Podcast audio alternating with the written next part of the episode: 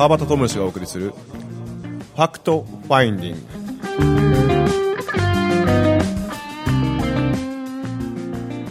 はい、えー、今週も始まりましたファクトファインディングです。はい。何週 何週えつい2、3週間ぐらい前もそうだね、収録したね。ですよねうん収録してでちょっと立て続けに、んあの今日は文字ショニングで、はい。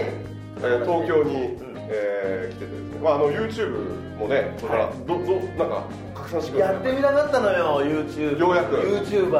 あ憧れてたのよ、本当。憧れてた憧れてたのよ。はいはいちょっとでも、あの、なかなかそれ一歩が踏み出せなかったんだけども、はいこういう機会に。なるほど、うん再生回数とかもちょっといやいや、そんな気にならないけど、いや、気にならないの嘘やな。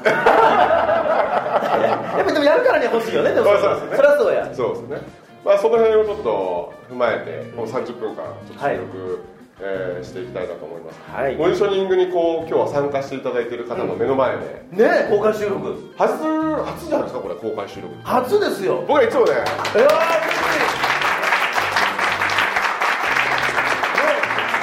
あのスタジオかあのホテルの部屋とか。そうそうそうそう。あのビジネスホテルの部屋狭い部屋で2人でこうやって。そうだよ、でも、ね なんかちょっと周りの目気にしながら、二人で一人の、一つの部屋にこう入っていくから、なんかあの、変に誤解されたら、ほんで、それをね、また余計にこれ大丈夫かなって思ってるから、余計にそういう目で見られてる。行く時は超緊張するっていうねそうそう、毎回ね、そうそうドキドキしながらやってうんいやファクトファインディングで、えー、とおそらくあのあれですよゲスト出演一番多いのが誠司さんああ、そうですか。うんへえ。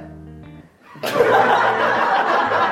や、楽しいしさ、いや、確かに結構出させてもらってるよね。そうですよね。いやこれもねしかもね毎回、まあ、こんな感じっていうのは打ち合わせも何にもなくそれで始めましょうみたいな感じでそう。そう今今全然打ち合わせとかしないでそのままスタートじゃないですか。こんな感じなんですよ。毎回ですよ。うん。どこにいてもしっかりパッ着地するもんな。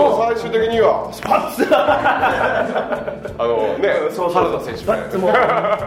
見事なそう見事なね着手をするんですけど、なんか昨日ほらね言ったらあのなどぶ板芸人でしたっけ違う違う違う違う。あの楽屋芸人。楽屋芸人うん。楽屋もね一まあ飯食ってる時にもうとってもいい話しててもうお心の中でそれをしてよ。それしないとみたいな感じだったんですけどやっぱ誠司さん学校公演がやっぱ多いからその学校公演系でのエピソードとかってすごいやっぱ引き出しありますよね。多いもんね学校公演ほっと多いからねうん。いやでもね子供たち見るとねなんか変なスイッチ入っちゃうんだよね。なんはい。か熱くなっちゃうんだよね。ああでねただこれねこそれこそ子供に対して言ってるというよりは幼少期の自分に言ってるそうですよ。ねうん、昔の自分に言ってる。またちゃんもさ、うん昔の自分になんか裏切りっていうかなんかねそうそうそう。蹴りをかましたいとかねうん。そんな悩みやってこないよみたいうんうんうんななんかそんな感じでさなんかむこう子供たちに喋ってるようで「おい杉浦聞いとるか?」っていう。なんかそんなんでねはですねもうもうめっちゃ投影の法則っていう、まあ、心理のある意味一つのこう事柄であのー人へのアドバイスだ例えばなんかアドバイスするじゃないですか誰かがこう相談来てこういやあなたはこうやった方がいいんじゃないの？ああやったら多分もっとうまくいくと思うよっていうのは実はそれこの人に言ってるつもりなんだけども自分に言ってるっていう言葉と一緒なんですよね。でえー、子供にとってもそう5歳の子供にこの間もなんかちょっとね面白いエピソードがあってなんか幼稚園でなんかなんかなんかあったんかな？あーなんかあったみたいでなんかこう弟のレンにちょっとこう当たりがこうきつい時があったんですよ、で何も知らんと何も知らんと,、えー、ともうすぎゅーってこうし長男の島を抱きしめてでしまあ、幼稚園に何かあったかなってパパ絶対守ったるから何でも言えよって。絶対守ったるから何でも言えよって。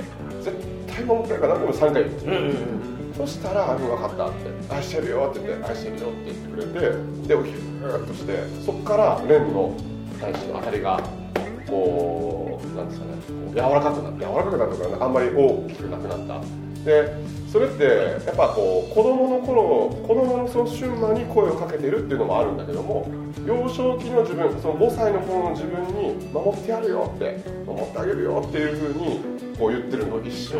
だからいわゆる子供を癒すことによってあのインナーチャイルドね自分の幼少期の頃をが見えていくみたいなもんでそういうのがやっぱり学校の子供たちを見るとスパーンと入ってくるんですよね。確かに。今のがねでもすごい分かりやすくて例えばその春馬がわーってこうなって、うんうん。ほんでなったところを和田ちゃんがあの愛してるようん大丈夫やでってこう言ってやるってうんうん。ほどけてくる感じじゃんうんうん。だけどもうねそもそもわーって出すことをうん。押さえつけたり否定してしまう親御さんが多い、はあはあはあはあ。どっちかって俺もそうそう俺もどっちかっていうとそういう家庭環境だったから、はいはいはいあの自分を押し殺してっていうのにすごく苦しかった、うんうんうん。で本当ねあのここ最近のニュースを見ててもさ、うんうん。俺もねもうまさにそのあの現れじゃないかなと思う。えらいニュースあり。多いやん。ね。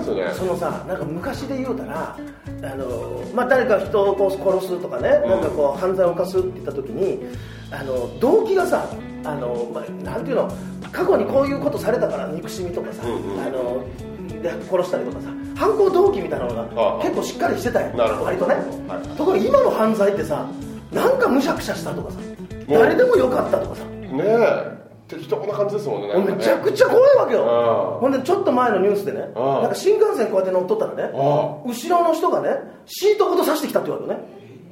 うん。でこうなんか前に座ってた人は突然ぐさってくるわけやで。怖ない？いやそんなニュースとか聞いてまうとあなた刺しませんか？っていうか怖いあまあ誰が刺すかわからんやん。うわお。オタク刺すんか。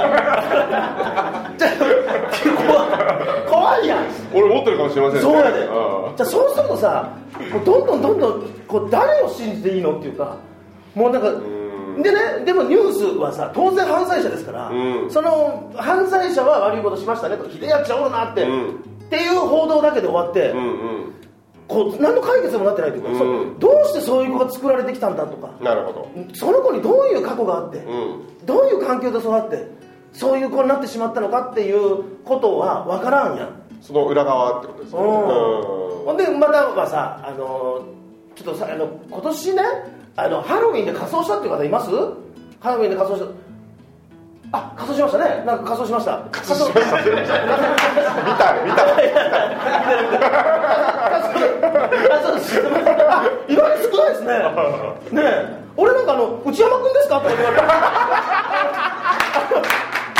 俺ね別に仮装してるわけじゃないんですよ内山内山君じゃないんですよ私進まないすまない話話いやでも仮装のニュースもね。あの渋谷でさちょうどもうすごい仮装でね、んうん。1億円かけて警備体制をだとかって言って、うん。ものすごいそのねこう国家予算っていうかバイト使ってねお金使ってさこう警備したりとかやってるでしょ、うんうん。ほんでしかもそのハロウィンそのものがさもう今クリスマスを抜いてね売り上げだとかさいわゆるその仮装とかね。そうなんですか。もうだから人気がすげえわけ、へー。であのニュース俺見ててもうーんってなんか俺なりにちょっとその今の話とつながるところがあって、こうやっぱりこうペルソナっていうかさ、みんなこう仮面かぶって生きててさあなるほど。でこう仮装するとさちょっと違う違う自分でさなるほどね。演じれるじゃん。はいはいはい。でこう自分っていう仮面をかぶってる時はいい子でいなきゃとか、うん。あのねなんかちょっと装うじゃん、うんうんうん。ところがさそう仮装してる時はさ、うん。こうなんかちょっと違った自分ではっちゃけたりって言って、うん気持ち大きくなってさ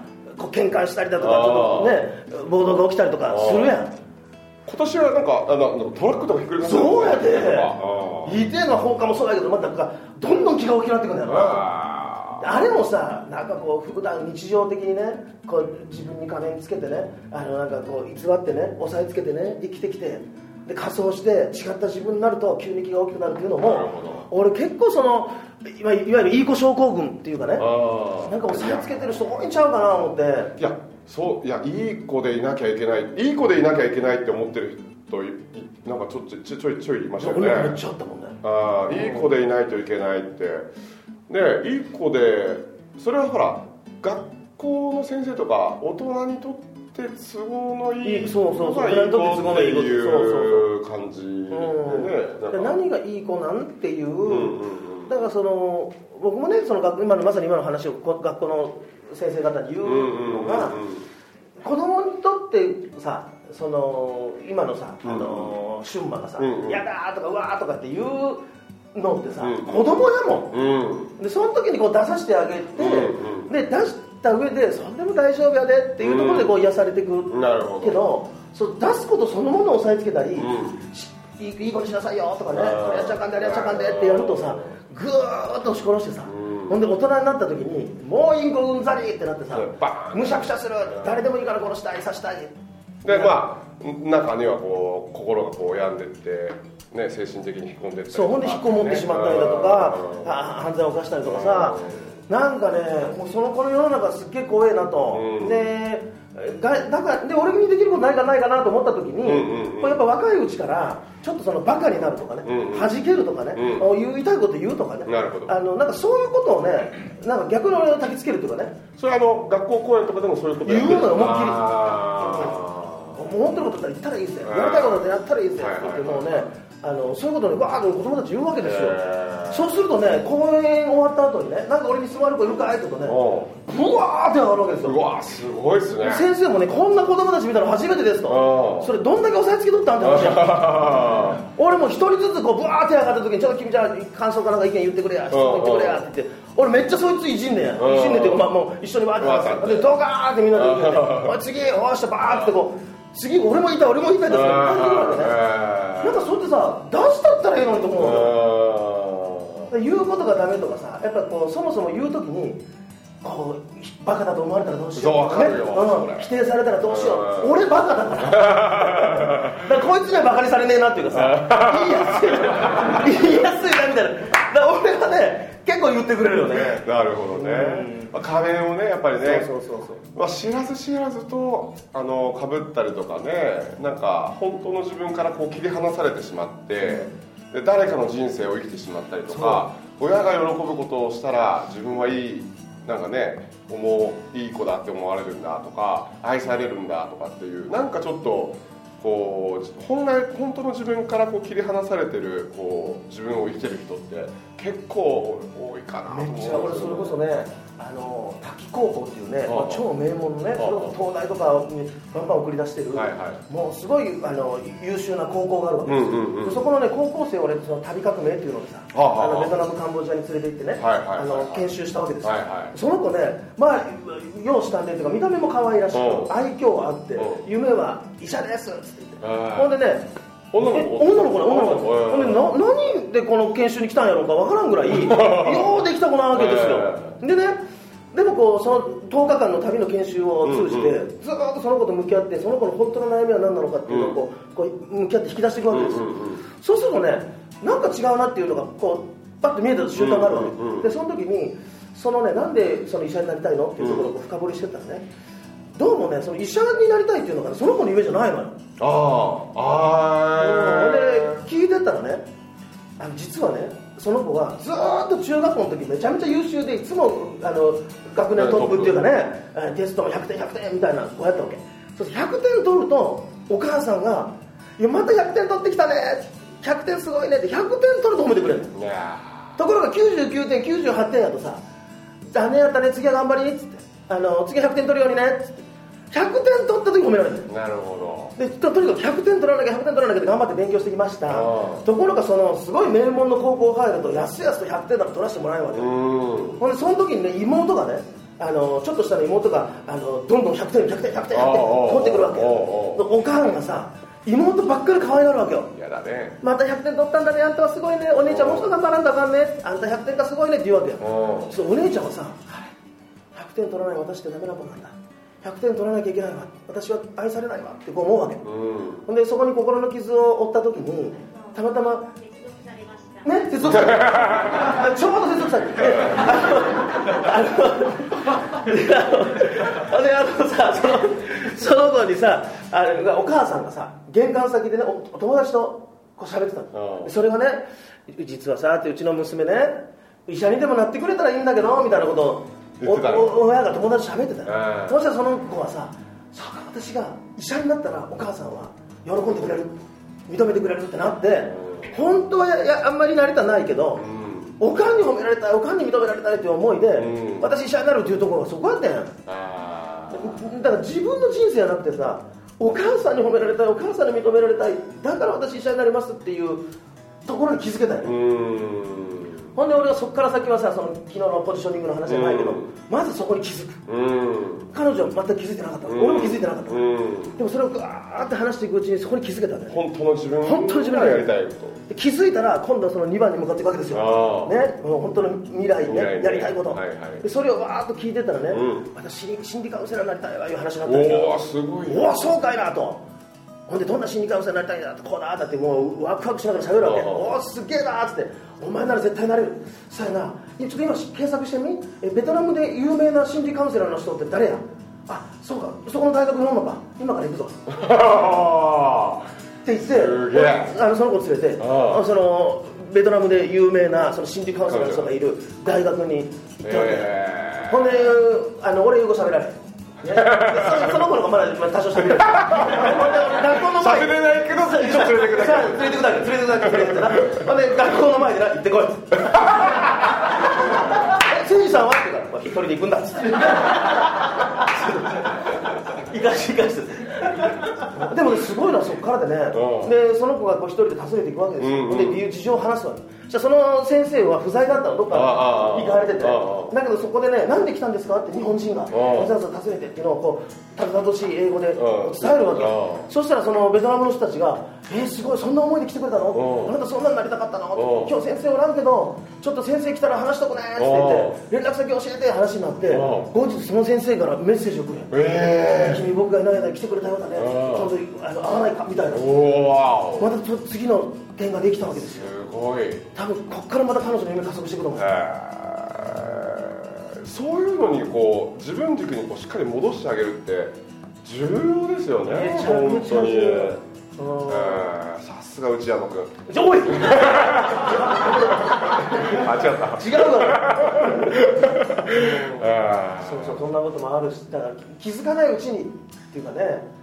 ーすごいですね本当。だから俺もだからそういう思いで小学校中学校とかでさあの子供が子供らしくっていうか子供のうちに気づいてほしい感情、うん。あとは学校の先生方にもねむむしろちょっと上からになっちゃうけどさ、うん。先生にも押さえつけてない？とか、うんうんあの確かにそれやんちゃする子は面倒くさいしさ、うん。あのいい子じゃないかもしれないけど、だけどそこに隠されてるものだったりどうしてその子がそういうことが表に出てきたのかっていう、うん。なんかそこに気づいてほしいなっていうさ、うんうんうんなんかそんな俺も先生とか親御さんとかね。まああのよ世の中見てるとやっぱりこう善悪で測れるような報道の仕方がニュースなんか特に多いですもんね。なんかまあ犯罪とかなるとねやったやつが悪くてやられ加害者が悪くて被害者がえー、と悪くないみたいな、なんかどちらに正義があるのかっていうこう正義心を正義感をこう煽るような報道がやっぱりなんか僕はそう強いかなっていうのがあってでいつもね僕それトレーニングしてるんですよ実は、えー、とその裏側を見るトレーニング。必ずその善悪でで悪みたいな感じ例えばあのほら、えー、とあの煽り運転した人とかあのめっちゃ捕まったじゃないですかあのガラケーの人とガラケー女とで捕まってでそうあれ俺ああいうてあの警察24時とか、ああいうのそすっごい好きだからもうツイッターでめちゃくちゃ煽り運転の 動画とか見ててでわものすごいことしてきたなノーカット版とか見見たんですよね。であれ殴る前にブレーキ外れてコツンって BM に当たってるんですよ。わかります？あんだけ接近するとなそれはそうこう接近しちゃっててでわーってこう文句言われてるんですよ、で文句言われててなんかブレーキ踏んでたんだけど多分多分興奮がなんかしてブレーキ外れてでコツンってぶつかったんですよ BM に。でそのよあの夫男性が思いっきりブワーってグーであの叩き叩いたみたいな。でこれをどういう裏側を見るかってその容疑者の裏側を見るかってなんか寂しいんだろうなこの人とか、なんかこう幼少期に苦しい思い出もあったんだろうなとかそういうこう感情表現とかこ怒りのコントロールとかがこうなかなかしづらかったんだろうなとかっていうようなその内面みたいなものを、えー、いちいち見る、えー、となんかこう癖をつけていると結構心のトレーニングになるんですこれ、うん。うんニュース見ても。ニュニュースとかまあテレビあんまり見ない人まあ多いですよね今テレビ見ない。テレビすらあまり見ないっていう人が多分多いと思うんだけどもうちは結構テレビっ子子供らもうちの嫁さんもテレビっ子なんで、まあ、結構常にテレビがついてるような状態でまあまあね、えっとニュースえっと番組と番組の間にこのニュースがあってそういうこうニュースの中でこういう実実こういう事件がありましたってバーってこう聞いた時にいつもその裏側を考える考える、うん、いつもその裏側を考えるってなるとそのトレーニングしていくことによって何かバーンってこう暴れてるって誰かが問題を起こしてるっていう中でもその裏を見る癖がつくからこの子に問題があるんじゃなくてその裏側を見れないこっち側に問題があるってそういうふうに自己管理できますよね。自己を内観できるというかですね。それはもうぜひ皆さんもちょっとねやってほしいなと思いますよね。なんか本ね当そう思う。なんかこうニュースとか、うんうん。そその起きた事実だけを捉えるんじゃなくて、うん。その奥に隠されたこと、はいはいはい。じゃあほんで俺も俺自身が怖いのよ。だからそのほ本当にこのままでさあ何回刺すね